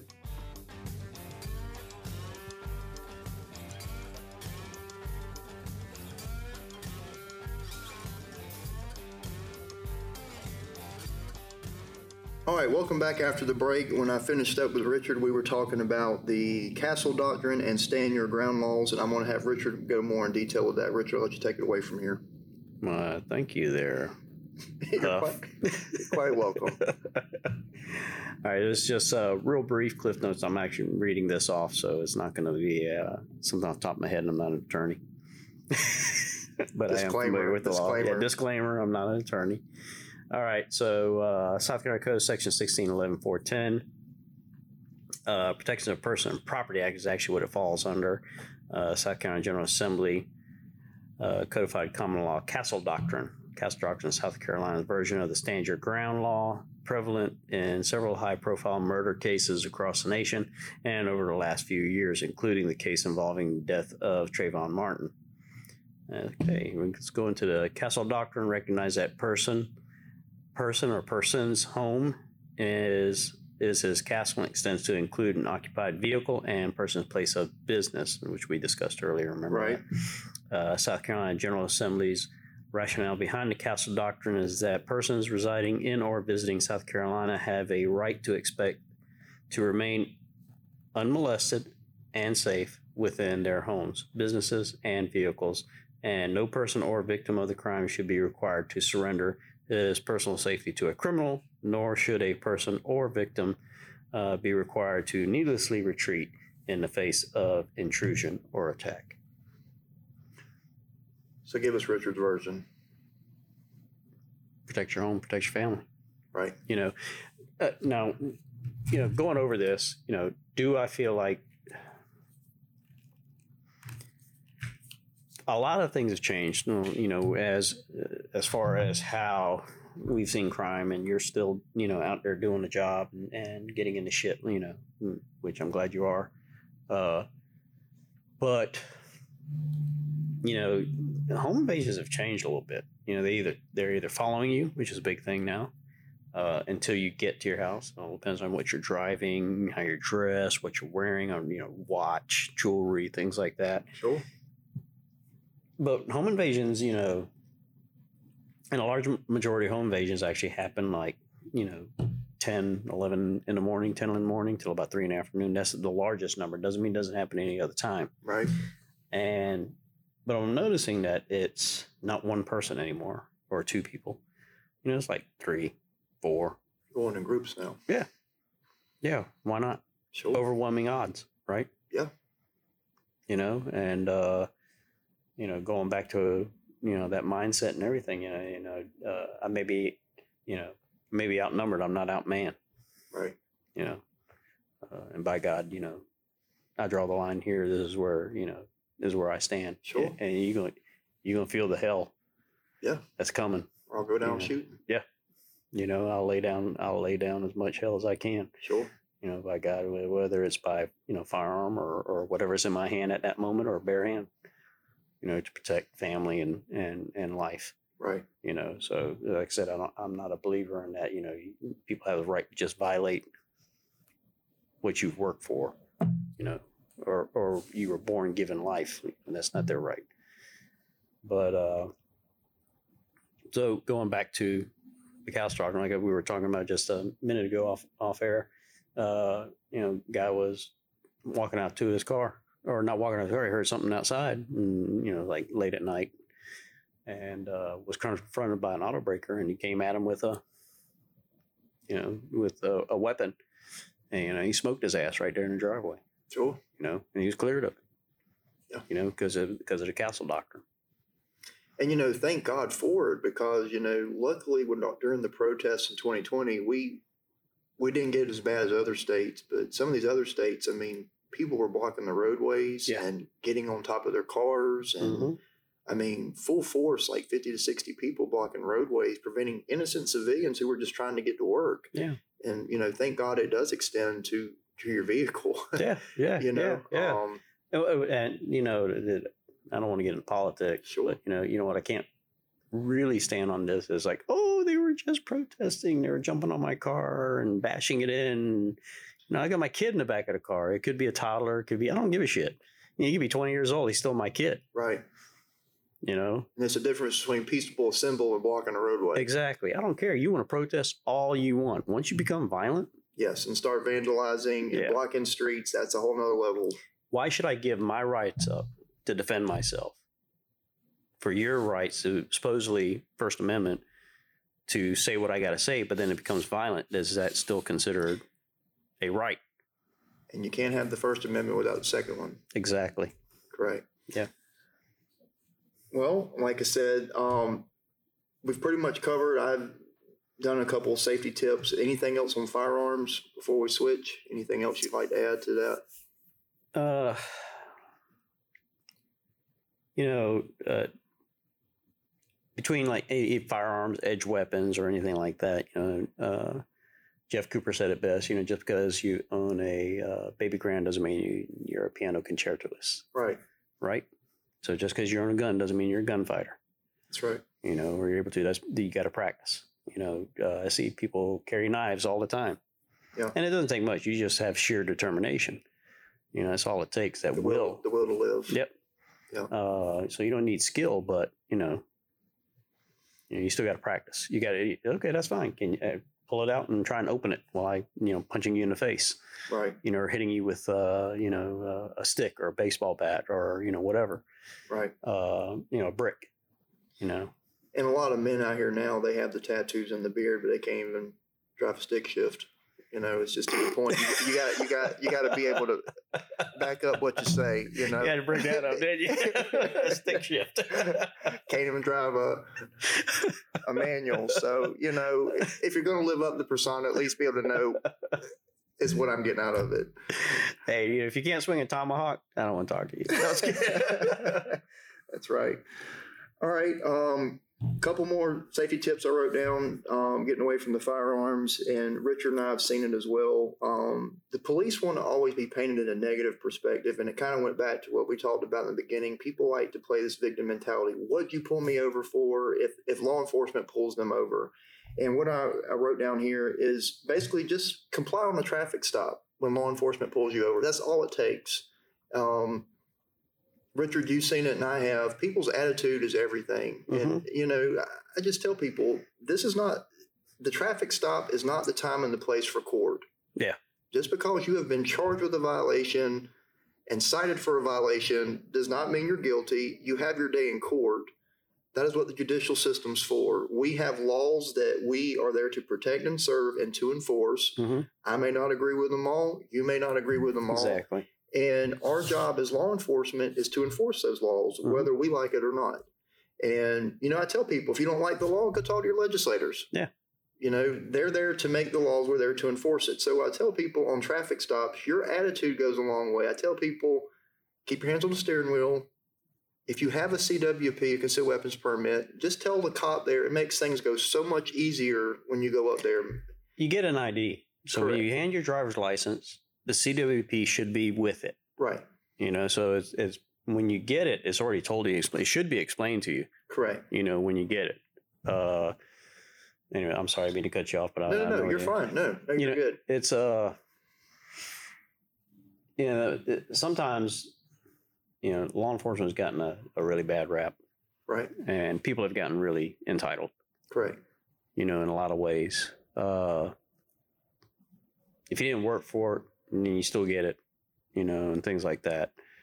Uh, you know, just spoon feeding everybody. I think, but you know, it's it just goes down to you know, most a large majority of cops. And don't get me wrong. Now, some can be an asshole. There are some who don't need to be law enforcement. some don't need to be in law enforcement. Don't know how they passed You the know, mental eval. It's the whole thing of was it, Reacher?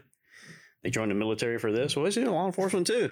Yeah. You know, Yeah. you know, they they they couldn't get a job anywhere else, and, and they're trying to need or they need a steady paycheck. They Right. lost their job. It was a family thing, even though they might be cut out for it. But it's you know it's kind It's of one of those, yeah. And then it's something that somebody really wants to do. Sure. You know, and like you said, uh, you know, I didn't write the laws. That's right. You know, and I and maybe and and I might not agree with them, but I'm going to enforce them if Correct. I have to Correct. you know uh and, and a large majority of time is just you know if you if you cooperate and listen and i don't care what neighborhood you're in Yes. you know i've had more ration of shit from the wealthy side Right. than than any other side that i can think of Sure. you know Sure. you know and I, but i treat them the same way Correct. you know there's like of course then you get that phone call oh hey you gave so and so and okay Right. what do you want me to do about it Right. you know we got court coming up Yeah. but yeah you know it's just like you said it's it's one of those you know just listen That's right. you know if you have a, a good definitive argument and i've had people that have asked me questions and people i know and then i said just eh, go to court and argue your point Right. really i said yeah and get and they won Yeah. And, and it, it, it, that's not the time to have court on the street. yes A, a cop more should have pulled you over for a violation if you're in the vehicle, but Yeah. it's always going to be the same thing. They'll introduce themselves. They'll ask for your license, registration, insurance. hmm Majority of the times, people will say, "Hey, my wallet or my paperwork's in the glove box." I- don't care if you reach it. If you're legally carrying, I don't care about your gun in the Gun in glove the box. oh, yeah You know, us being in law enforcement, I get nervous when I get pulled over by a cop. I mean, I've been pulled over before, and you know, it's it goes a lot smoother. It, it just because you know because you know because you know, yeah and you know, attitude is everything. Yes. You know, I can see me calling my my parents at two in the morning and telling them I've been pulled over for a seatbelt violation. You know, a lot of times people want to call all their family members and make it a Mhm. production. I'm like, it's a traffic violation. It's not a production. yeah Let's get this over with. because they your- think it's going to get them out of whatever here- they're about here's to your into ticket. yeah You're not a victim. You violated a traffic offense. Here's your violation. See you in court. well i mean you And know be done with it. See you. On, you know. even th- even though everything's e-ticket now but i mean it- why does it say courtesy summons correct. It's What a does that summons mean? for court. Yeah, is a courtesy summons because most Right. traffic offenses are what Summons. And like I said, it's a traffic violation. it- and it but i mean you Yeah. can take your ass to jail correct. Correct. you know and and people don't realize that and it's like come on really Yeah. you know it- it's not what they want to do and and it, laws are created for a certain reason so we can ha- uh, not have chaos Correct. Yeah. It's always been that way. Hey, wait go visit another country like in the philippines or india Yeah. go drive there and i want to hear about you complain about something later on. Yeah. Sometimes your money couldn't get you out of Uh, it. yeah Um, okay. Uh, a lot of people want to know how they can get involved in their communities. I wrote a couple things down. Um, organize a neighborhood watch, and Richard can contest to this as well. Um, you know, cops can't be everywhere at one time. The neighborhoods are our eyes and ears. hmm And I always tell folks, you know, kind of what Richard went back to about being alert and that color chart he talked about, but you know, being aware of your surroundings. If something don't seem right, I tell people, you be that nosy neighbor. You get you buy yourself a pair of binoculars and get and get the tag on that car. yeah Um, because you know we all have those nosy neighbors, and they know everything, know everybody in the neighborhoods, and that's the ones you want to talk to. hmm Um, so you know, organize a neighborhood watch. You know, and most areas in rural areas and urban areas have officers designed for those neighborhoods where they have meetings. Yep. And you can bring up topics you're concerned about for your for your area for your neighborhood. Um, so that's one way of getting involved. hmm Yeah, there, there's uh, uh, getting the neighborhoods to get together, and it could start off as a social event. But you know, get with your neighborhood association president, you know, or just get with the neighborhood. Sure. You know, uh, communicate with each other. Say, look, you know, we don't want this occurring in our neighborhood, uh, and let's organize a, like I said, a neighborhood watch. Uh, uh, and you, sometimes you don't have to just make it a meeting. You know, we've done this where you're having okay, well, let's get with the wherever jurisdiction we're in. We're going to block off this section. We're going to meet up with law enforcement who work in the area or the community uh, officers, and you know, let's have this time to communicate and talk and see what we can do Sure. to make our community better, safer for our children, safer for us. You know, what can we do? And and what it boils down to is cooperation That's right. you know, if you can't, if you don't, communication is the big key thing. It's like I always tell people, oh, what's good suppressors for? You know, suppressor is good for, you know, shoot, move, communicate. Yes, communication is important, Right. you know, but, uh, yeah, uh, if you don't communicate, or if a neighborhood doesn't communicate, or, and it, you know, it's, it's kind of like that. But if they communicate, you know, you got to have the manpower, you got to have the ability to address those issues. Uh, and with everything that seems to be going on, it's just manpower short. Right. But it doesn't mean that departments can't do something about it. Sure. Uh, we just can't just drop everything. That's one thing where there's developing something, but the expectations too. And during these expectations, you have to clarify with them. Look, we not only will have you know community officers that can help and assist address the problem, but then they can address it and bring it to the different shifts. But on top of that, they have to understand it's like, look, uh, we can have someone come through here. We can try and address certain issues, and things like that. We can have different units of the department if possible. And it all depends what's going on in that neighborhood, right? Right. But they also have to understand, like, you know, it, calls, uh, high priority calls have to come first. Sure. You know, we can't sit here the whole time. We can't do this. You know, this is where you, the community, gathering in information. You know, of course, if something happens, you call 911. We're run, you know, we're going to be rolling that way. But it all depends on the level of call. But, you know, it, it takes cooperation. You know, if you stay silent and do nothing, then, you know, if, good investigations divisions will find, figure out and find whoever did what sooner or later. Sure. But the ideal is, why would you impede when we can end this fastly? Yes. You know, and get someone in jail Right. you know, for the crime, and then maybe stop a lot of the issues going on. But it has to it has to do with communications from the neighborhood uh, and the people, and talk with their local law enforcement agencies. You know, Right. you know, And I put another point down here. Most agencies have a ride along program, and you know people are so quick to judge split second decisions cop made. I I tell everybody go out there and do a ride along. Your your perspective on law enforcement will change.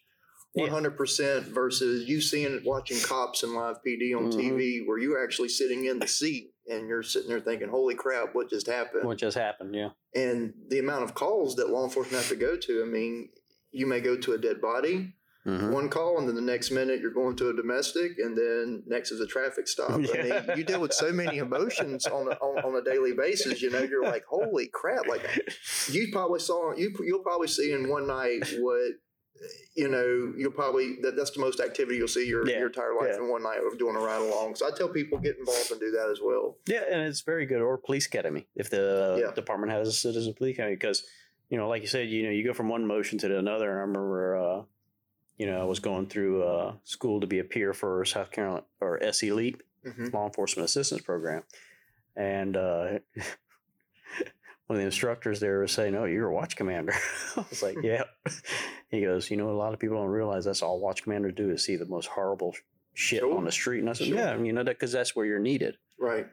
you know. So, yeah, it's uh, it, when people understand, or I don't think people realize, other than if they've been a victim or related to someone that's been a victim of that type of violent crime, you know, what really exists and how evil people can be. Sure. You know, I just Sure. don't, you know, it's like, no, you, you don't know evil, Yeah.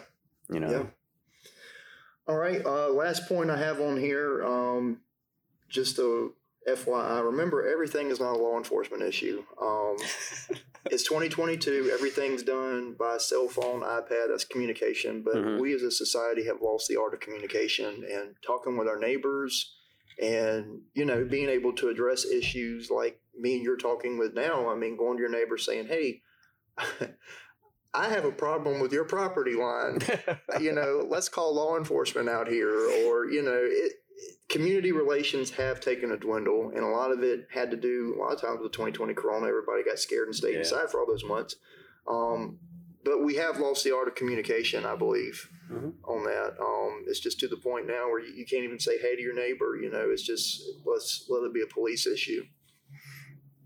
Yeah, I, th- I think uh, you would think, even though we were all occupied in residency other than us, Sure, you know, at the time, that there would be better communication. right, You know, you see each other in each other's backyard. Oh, yeah, we don't have to get close, but let's talk. Let's communicate. sure, But it seemed to almost bring the worst, almost like isolation. Uh, uh, you know, I didn't want to say therapy, but you know, isolation, staying away. And I think we lose our communication ability because everything could be either text or email. sure. You know, or I'll call you on the phone, and there's not that uh,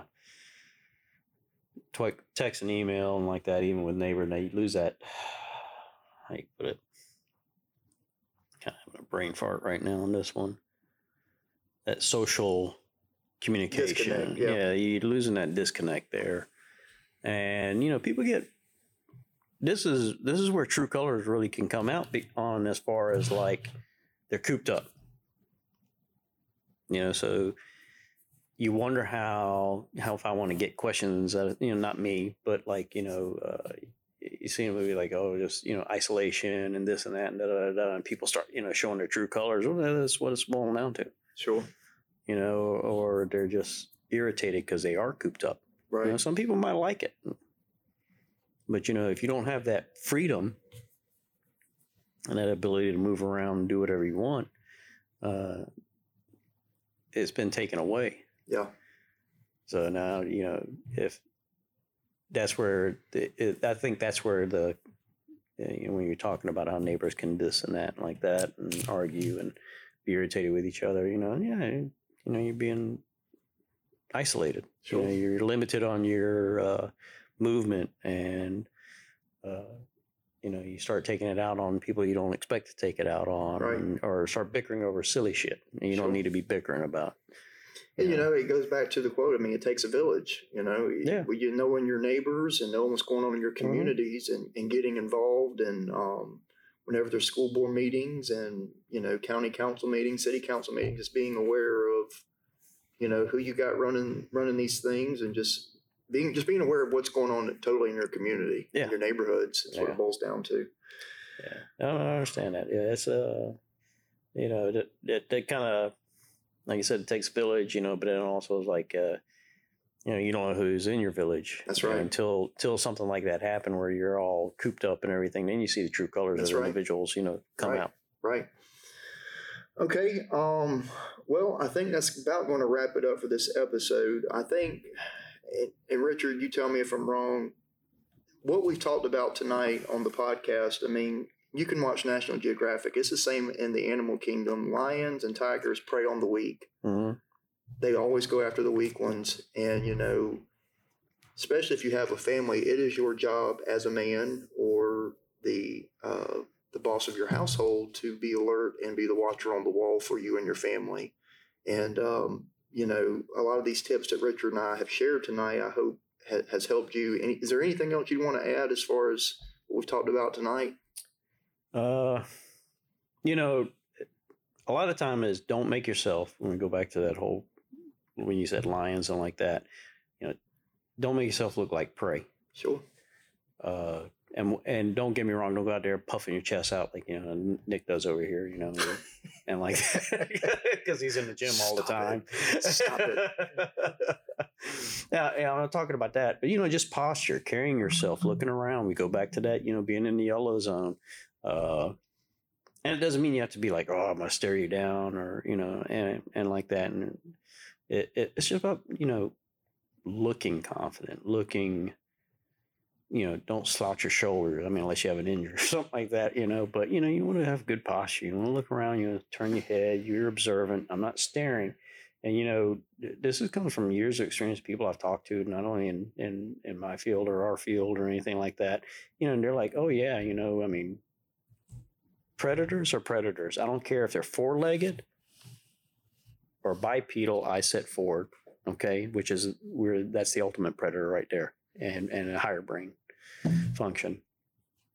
The thing is uh you know don't look like prey. Right. you know try not to. Of course we get older and things happen but you know that's where the youth should be taking care of the elderly Sure. you know making sure that they're okay. But you know that's how you should carry yourself. You shouldn't carry yourself at like oh i'm the next victim or or i'm sad all the time or depressed all the time. And sometimes life's going to get to you and uh, it's going to be rough it's going to be hard but when you're walking around you know hold your head up pull them shoulder blades back walk. Overcome. Yeah, you know and and even if it's still you know that it's just the idea is how do you appear Sure. because if you ever look at when we talked about when you just brought up national geographic you know who gets singled out of a herd Always when the weak, predators come? Yeah weak. So it's either going to be crippled. old or baby. Or baby. yep. So you know don't don't don't be that. Sure. you know? And sometimes just uh, people are just going to be people and there's going to be evil and it's like you know you made that bad decision and guess what you made that decision you're an adult Right. and you're going to get placed in somewhere that you didn't think you were going to go and i mean that's the predator not the prey That's right. so Well, Richard, I cannot elaborate enough. Thank you very much for doing this podcast with me. Um, I really i enjoyed it yeah, I, I've really enjoyed this. And like I said, you are somebody I've always looked up to as a leader. Um, the way you carry yourself, like I said, I've known you for over 12 years, but I've learned so much from you over the last 12 years. and like I said, I'm not just saying that to blow smoke up your butt, but like I said, I'm still learning from you. You've embodied, like I said earlier in the podcast, what a leader is. And I think that's what's missing in our culture right now is men who are good leaders. Um, let's go ahead and end it with this. What what what are qualities you see as far as being a leader? What what qualities make a leader in your opinion? Hmm. Well, you know, to honor my dad, and uh, a lot of people aren't going to know my dad. Uh, he fought all Korea. Uh, he was in Third Infantry, won Silver Star. Uh, became a Ranger. Uh, was in First Battalion, taught at Eglin Air Force Base Jungle Warfare, and then fought in Vietnam. Uh, so a lot of things that he had taught talked to me about, and one of the things that he told me, especially because I was going to go military, and then he wanted me to get an education. Then I found law enforcement. I'm like, well, you know, I could serve right here too. Uh, and he basically said, he goes, whether you decide you want to go the route of being in a leadership position, you know, the ideal is you're with a team, you know, and like that. And he goes, and he always told me, he said, you can order your men to fight, but it doesn't mean they'll follow you into battle. Right. He goes, so I want you to think about that for a while. And I just sat there and I'm like, hmm. And of course, you know, being in the jobs that we were in, sooner or later, you figure that out real Sure. quick. Right. Uh, I think a leader, and we've seen this. Uh, I've seen people in those type of positions where it's it's about themselves. Right. You know, uh, I wasn't brought up that way. I don't want my dad coming out the crown, you know, sticking me with a a freaking uh, Sheffield Rodgers blade that that I've still got hanging. Uh, you know, but it but there's a fine line where you know, yes, you know, I sacrifice myself for anybody if I'm in that position, but uh, you know, they got to understand the time where you know decisions have to be made. So, you know, I've always been. I'll take care of you. You know, we're going to make some decisions. If if I foobarred it up, then I'm the one that accepts it. Right.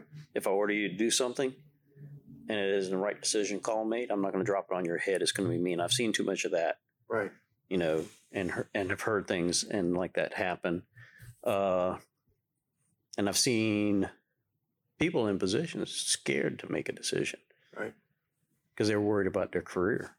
Sure. You know, and I'm like, fuck your career. We got people need help. We got people that are hurting. Right. You know, however however it breaks down. You know, so I, I really don't give a shit about that. Yeah. But what about the public perspective? Who fucking cares? When people get hurt, people are dying or anything like that, you gotta put that aside. You know, uh and you know that's how I've always been. You know, I said, you know, you guys work. I said you can't sit there and and judge, you know, guys on the ground making last second, split second decisions. They're out there handling calls or, or racing to a call or like that, uh, and then jump in and well, they should have done this, you know. And, and I think a true leader, he stands up for his people. You know, yeah, you, you know, you screw up, you screw up. Sure. You know, accept the consequences. Right. Accept But- responsibility. Yeah. But don't sit there and judge when you're, you know, lounging at your house or been having a few drinks and and then try and make that decision the next day. Right. You know. Uh so to me it's it's uh just like the Jocko Willink's book, right? You know, uh you have to accept it, full responsibility. Sure. You know, that's how leadership. I tell you what. Oh, I shouldn't mention his name because that'll definitely give me away. But You don't have to. Go ahead. but there was there was one chief we had, and he held all commanders accountable. Well, they did that. Like it could be someone below a sergeant on the street on a call or handling something. He goes, "It- "It's your region. You're the commander. I hold you responsible." Right. Hardcore Marine, loved him to death. You know, he knew what it meant to be a leader. Right. And he sat there and he said, because these guys, sergeants and down on the ground, they're the ones on the street. They're the ones hustling these calls. What are you doing to support them? Right. And why did that that officer fuck up? You know what happened? And he would never use those words. You know, he just he was so intelligent. He can talk to you real softly, and you just realize, you know, three minutes later, you're like, oh wait a minute, did he just insult me? you know, Walk away shaking your head. yeah, yeah, you know, head. Yeah, you're like, wait, wait, hold on a second. Uh, but he he was good, and uh, he held you know those people responsible. Right. You know, don't don't if you start thinking too much about yourself, and which I've seen way too much of, it, it's it's very belittling, to, and there's no. And it goes back to what my dad said. You can order your men to fight, but it doesn't mean they'll follow you into battle That's right. and uh, that's what will happen. You know, you you got to show them, yeah, you you know, I'm gonna lay it in your ass. You know, you screw up, but when it's time comes to do something, they're willing to. Hey, I don't care what I just did and what I had I had to deal with or punishment wise, Right. but you know what? He backed me up no matter what, back and forth, and all this time Yeah. he'll always be there. You know, and and it, you know, I always going to make the right calls, but that's when you have to fess up and even say, "Look, you know that was mine. I'll own that. Period. Right. Right. Right. No matter what. Right. You know, and and if you're in a position where it's not such a large group, but even like when being a sergeant, you know, or or even you know in that position over the city at uh, I knew all of them pretty much with family, what's going on, things like that. You know, and uh, when officers would you know get in a fight or get hurt, you know, I was always checking up on them. And it's like I told you that uh, one time uh, when officer, you know, I'm like, and it told me the mentality that was going on out there and the fear they had. And I said, Hey, I said, Are you good? And he was like, Just in this fight, you know, guy was beating this woman in the intersection. And he goes, Hey, well, he goes, uh, I, I had to, you know, he did this and I had to do that and I had to put my hands on him. I said, I said, I didn't fucking ask you that. I said, Are you okay? Right. I said, that's all I'm concerned about. I said, if, Well- as long as he's in the back of that damn car or she's okay. But I said, but I'm more worried to make sure that you're okay. And let me stop you right there. I remember one time when I was working with you, we uh, I'd got T-boned at an intersection, probably like fifty or sixty miles an hour, Mhm. and a captain pulled up and said, uh, "How's the car?" And you walked over there and about lost your mind, and you said, "What do you mean how the car is? How are you?" The car can be replaced, but you can't. you lost your mind. but uh, yeah, it just made me think of that when you said that. Um, Yeah, me and that captain had it out a couple times. yeah, yeah, I can see that. Um, anything else you want to add to that? Uh, No, it's just uh, you know, it's like you said, uh, I, a leader. You expect good work out of your people, then they expect good work out of you, right, especially to support them. If they're busting their ass, you better be sure as damn well be there for them also. sure, You know, you still have have to have confidence in your decision making when you handle stuff. And then they and in resolve of that, they will have you know confidence in you that you have their back. sure, You know, plain and simple. You know, it's uh been there a couple times with the teams, and you know, it's like didn't see from anybody else, and you know, critical incident, and after debrief and statement writing and everything else, it's like okay, well, you're going to be at my house after this, right, okay, right, and you're going to bring your family, your girlfriends, whoever. We're going to sit down, and uh, you know, we're gonna. I'm going to cook out. I'm going to buy everything else, and we're just going to enjoy yeah, yeah, you know, and let them know that you know they, they did what they had to do and it was the right thing. You know, but then we worked next day. yeah. Yeah. So Um, well, Richard, like I said, what what better way to honor your father than on Father's Day as well? I mean, that's that's a legacy he passed on to you, and you know you've passed it on to your guys, and that's why people have always respected you. And uh, I always have. I mean, I'm always going to put my father first, but between you and one other gentleman, y'all have always been a role model to me, and I, I greatly appreciate that. Um, you've always had your guys back. Like I said, when when I work with Richard, every Sunday he's like, "We're I don't care what happens today. We're all going to eat together. no matter what happens, I will grill out. But every Sunday, we all ate together. It didn't matter how many calls we were in the hole. I said, Richard always said, we're going to cook out. Um, he always had his guys back. He never cared. He didn't give two craps what anybody said. I mean, you knew where Richard stood at, and he was going to express that in, in meetings, and you knew he had your back 100%. And um, I've learned so much from you the last 12 years, and thank you for passing that on to me. I appreciate Um, you trying to make me cry. no, no, no. Before the waterworks come on, um, it was probably 10 years ago. Me and uh, Richard and I were working, and he uh, he came in with this and put this thing down on everybody on, on the table. And I have taken this and passed it on to some of the people that I mentor as well. And uh, it's called One Warrior's Creed. And this is by uh, Lieutenant uh, Randy Watt. well, he's a chief now in Utah, so Is he? yeah, Okay. yeah. Met him at the NTOA. Okay. Um, those out there listening, I'm gonna I'm gonna leave this with y'all, and I, I keep it on the side of my fridge. And every new guy that comes through, I try to give this to them. It says, "If today is to be the day, so be it. If you seek to do bad with me this day, you will receive the best that I am capable of giving. It may not be enough, but it will be everything that I have to give, and it will be impressive. For I have constantly prepared myself for this day. I have trained, drilled, and rehearsed my actions so that I might have the best chance of defeating you. I have kept myself in peak physical condition, schooled myself in the martial skills, and have become a proficient in the application of combat tactics. You may defeat me, but you will pay a severe price and will be lucky to escape with your life. You may kill me, but I am willing to die if necessary. I do not fear death, for I have been close enough to it on enough occasions that it no longer concerns me. But I do fear the loss of my honor and would rather die fighting than to have it said that it was without courage. So I will fight for you, no matter how insurmountable it may seem, and to the death if need be, in order that it may never be said of me that I was not a warrior. Um, Richard, thank you very much for the podcast. Thank you for imparting your wisdom on all of us people listening. And I hope people can take something out of this and apply it to their personal lives and not be victims and be the, the weak animals in the herd where the lions can attack them because the world's getting worse every every day. Listen to the news. So Richard, again, thank you very much No, you're welcome. I All right. enjoyed it. that's going to end the podcast. Again, if you like what you heard today, please share with your family, friends, and coworkers. We're now on Spotify, and like I said earlier, on Apple Podcast. Um, continue to share your photos of the potholes as well as putting your shopping carts back. I will share them on the Instagram page. Um, I look forward. Mr. J's posted another interview with us here. I'm going to try to get that lined up next week, so y'all look out for that. Keep an eye on the Instagram page. I will be posting when the upcoming episodes will be available, as as well as the guests will be interviewing.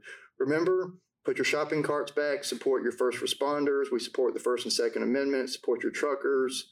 um, Leos. Uh, tell them thank you when you see them. Uh, remember to try to try to buy American-made products. Support your mom and pop businesses, and we will see y'all on the next episode. Tractor Supply. Tractor Supply. Richard, do you want to give an introduction you wanted to give earlier? no. oh, Okay. hell yeah. No, I. That- okay, there you go. One more time, Richard. no, I'm not doing the hot Oh, twins thing. Uh, Hodge Twin, sorry, he wanted to do it. All right, y'all. We'll see you on next episode. Until then, y'all be blessed. We'll take care. Bye. Thank you very much for listening to the show. You survived. Apply if necessary. Remember to put your shopping cart back where it belongs. Re-rack your weights. And don't be a lab rat. And no is still an answer. We'll see you on the next episode. Until then, be blessed.